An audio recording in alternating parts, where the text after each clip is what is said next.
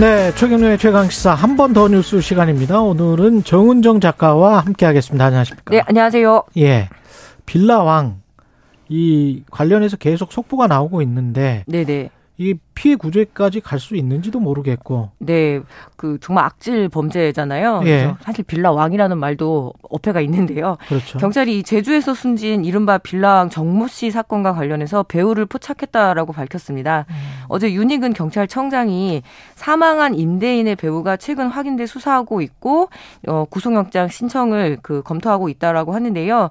이 사망한 정 씨는 40대이고 그 유명했죠. 서울 강서구와 양천구 일대에 무려 240채 예. 그 예, 빌라를 사들인 뒤 세를 놓고 그러고 난 다음에 작년 7월에 이렇게 숨졌는데요.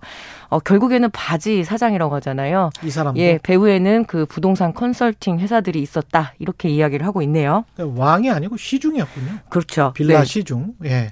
그리고 그 위에 있는 사람들은 부동산 컨설팅 회사, 네. 그러니까 중개업소로 위장한 예. 사람들인가요? 사실상 이 전세 사기의 명의 대여자, 그러니까 뭐 편의상 그냥 바지 사장이라고 말씀드리겠습니다. 예. 이용되는 건 이 신축 빌라 분양 업자한테 명의를 대여를 해주고 한 채당 약 300만 원 정도의 리베이트를 받는다고 해요. 그래서 처음에는 한 10채, 20채 이렇게 하다가 결국에는 그 합의도 없이 수백 채, 수천 채 이렇게 늘어가는 거죠. 예. 뭐 작년에도 지난해 12월에도 안타까운 죽음이 있었는데 95년생 20대 여성이 예 무려 예 139채를 이렇게 소유하고 있었죠. 예. 그래서 이런 일들이 계속 벌어지고 있으니까 이제 강력하게 단속을 하겠다라고 지금 경찰청에서 밝히고 있는데요. 어, 이 지금 이 사건과 관련해서 한 390, 아, 399건 정도 그리고 884명 정도를 검거했다라고 하니까 그 규모가 어마어마하죠. 네. 예. 이게 지금 가장 근본적인 원인이 갭 투자 때문에 그런 그렇죠. 거죠? 통, 통제 없이 예. 이렇게 갭 투자가 어, 늘어나서 한 사람이 뭐 수백 채에서 무려 천 채 넘게 이렇게 오피스텔이나 빌라를 소유할 수 있었다라는 것 그것 자체가 문제인데요.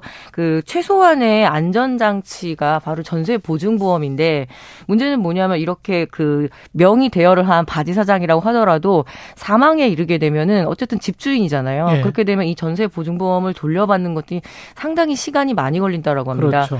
그렇게 되면은 이미 전세를 얻을 때 대출을 받았고 근데 이 대출을 받았는데 연장을 계속 해주지 않는 거죠 은행에서는 그래서 이런 문제들이 있는데 그나마 이 전세 보증보험이라도 들었으면 다행인데 그렇지도 않을 경우에는 이 빌라가 또 경매로 나오게 되고 그렇죠. 또 아주 저가에 낙찰이 되고 그리고 또 세금 먼저 제하기 때문에 이렇게나 저렇게나 이 피해자들이 구제하는 방법들이 묘연해서 그게 가장 근본적으로 큰 문제인 것 같습니다. 본인들 갭 투기하고 네. 뭐 시장이 좋았다면 자기들은 먹고 이제 빠졌겠지만 이게 다 사회적 비용이 돼버렸네요. 이런 부동산 한 학기에는 특히 예. 그렇게 돼버렸습니다. 특히 뭐 이 빌라 같은 경우에는 사회 초년생들이거나 어떤 신혼부부 이렇게 그 이제 처음 이제 생활을 해보려고 하는 사람들인데 상당히 큰 충격인 거죠. 삶을 쥐 흔드는 문제잖아요. 예, 네. 그렇죠. 그리고 미세먼지가 어, 갑자기 이렇게 네.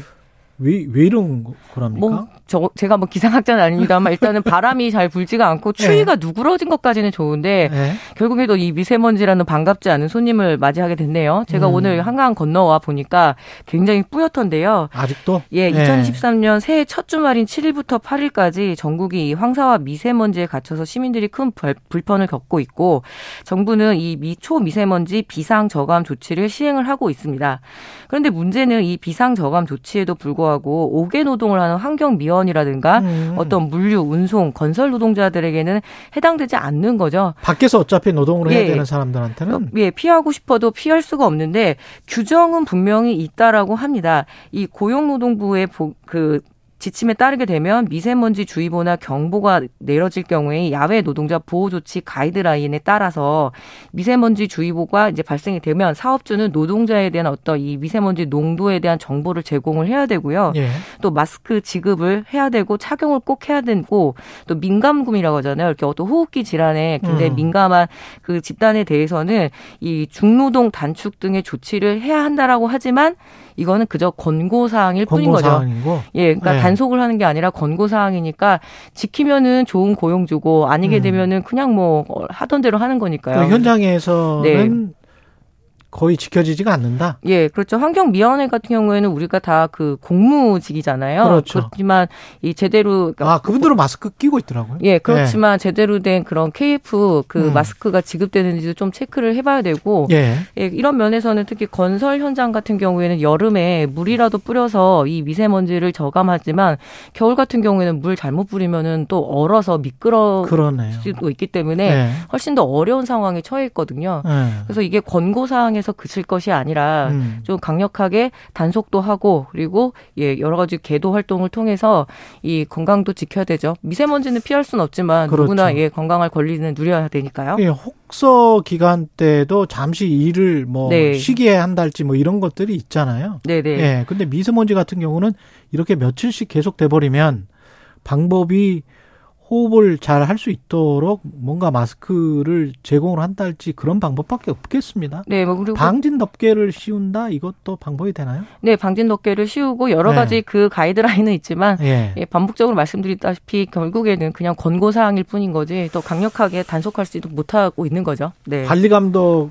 이 안 된다. 네네. 예. 그래서, 그래서 우리는 언론에서 나오게 되면 무언가 대체, 그러니까 저감 조치를 하고 있다라 생각하지만 실질적으로 이렇게 피해 받는 사람들은 예, 야외에서 그냥 그대로 피해를 받고 있다. 예, 그리고 미세먼지 할 때 우리가 보통 외식 줄이고 집에서 배달 시켜 먹게 되잖아요. 음. 그런 배달 노동자라든가 또 아, 택배 그러네. 노동자들 같은 경우에도 예. 이 미세먼지에서 상당히 피해를 입는 직군이기 때문에 이거에 대한 특별한 관리나 관심이 필요할 것 같습니다. 관리나 관심일 네. 수도 있고 정부의 기조로 생각해 보면 규제일 수도 있고 네. 규제라고 생각할 수도 있겠습니다. 정부에서는. 네. 예. 그래도 뭐 피할 수 없다라면 최소한의 건강을 지킬 수 있는 보호 조치는 건강권 보호라는 되죠. 네. 것들. 예. 한 번 더 뉴스 정은정 작가였습니다. 고맙습니다. 네, 감사합니다. KBS 1라디오 최근의 최강시사 2부는 여기까지고요. 잠시 후 정치펀치 김재원 전 국민의힘 최고위원 만나겠습니다.